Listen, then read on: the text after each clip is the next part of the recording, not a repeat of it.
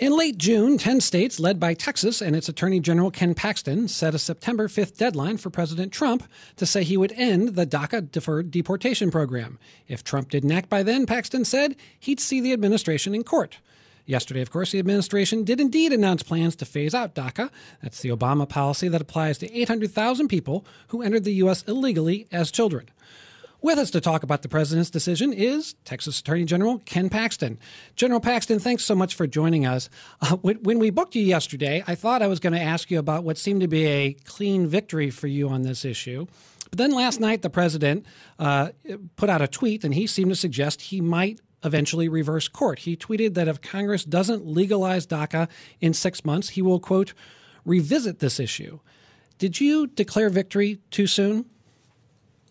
Uh, I don't think so. Uh, you know, well, I don't know what's going to happen six months down the road. It should be obviously Congress dealing with this. That's all we've ever made the argument on is that Congress should deal with this. This is not something that is in the power of the presidency, and I think uh, the president knows that. He criticized this during his campaign as unconstitutional. So I, I, I find it hard to believe that he would go back and, and do something that is outside of his uh, area of responsibility or that he's given authority under the Constitution to do.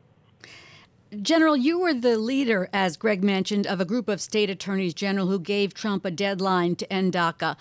Do you have any concerns for these dreamers who played by the rules our country set for them? Uh, absolutely. I think that Congress does need to deal with this issue and figure out what our policy going forward is. But I do, it's always important how the process is done. You know, our founders didn't want a king, and they certainly didn't uh, that's why we set up. That's why they set the Constitution up the way they did, and it really does matter how the process is done. And so, uh, I'm not, I'm not opposed to Congress addressing this issue, but I am opposed to the President of the United States changing law and act, acting outside of uh, what what his uh, constitutional duties are. Well, what uh, specifically should be done with them? So you have 800,000 people. I don't know exactly how many of them are in Texas. I, I know it's a, a large number. Uh, right now, these are people who have lives. They have the right to hold down jobs, and they, they don't have to fear, at least immediately, being being deported. Uh, what what sorts of rights should those people have? Well, so look, the problem with the president, uh, President Obama, doing this is that, that it's a house of cards. It's not built on anything done legally, and so it's it's, it's just as easily undone as you saw yesterday. If if they're going to be granted certain status, like Obama wanted, which was a green card and then ultimately citizenship, um, this, that needs to be done congressionally through statute because that that that is what controls immigration law. So my suggestion is, hey, if, if Congress wants to address this issue, and I think they should, then deal with it the right way and, and, and change the law. Have the debate. General, leaders in the construction industry have been sounding the alarm across the country that there won't be enough American born workers to rebuild as quickly as needed. And the executive vice president of the Houston Contractors Association said that even before Harvey hit, contractors were grappling with a shortage of workers.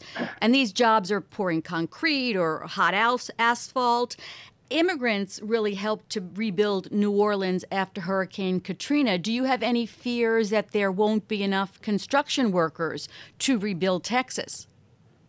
So this is another reason that Congress, you know, Congress has six months to, to deal with this and to, to address this issue. This is another reason that Congress should look at that and figure out what does America need? What kind of immigration policy do we need? What kind of people do we want coming to this country what would be most beneficial to the American people and to the American economy? And and those are legitimate questions to ask, and I think they need to be asked and then debated and then answered and voted on.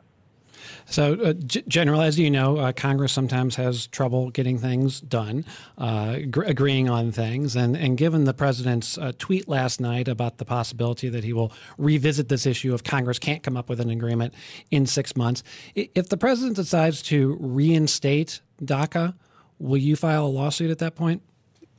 Look, I'm, I'm not going to speculate on what he's going to do or how he's going to do it. My guess is that whatever he does, he'll do. He'll be very thorough about making sure that it's legitimately and done under his authority as president and not made up law. So, I haven't seen this president do that. What what Obama did, but and so I don't, I don't expect him to change course now and violate his constitutional authority. He's he's done an amazing job uh, following the law. He's been in, in office, and I expect him to continue it. General, just a question then about he signed more than 40 executive orders, ranging from stopping immigrants from some Muslim countries from entering the U.S. to stopping transgender people from serving in the military. We have about 45 seconds. Why isn't that wrong if you feel that what President Obama did by executive order is wrong? Well, fundamentally, two different things. Obama, we ended up suing the, the administration uh, 27 times. We sued the federal government. And Trump, we looked at his stuff, the, the travel ban, we actually supported. So the difference is that, that Obama was making up law, which is what Congress is supposed to do.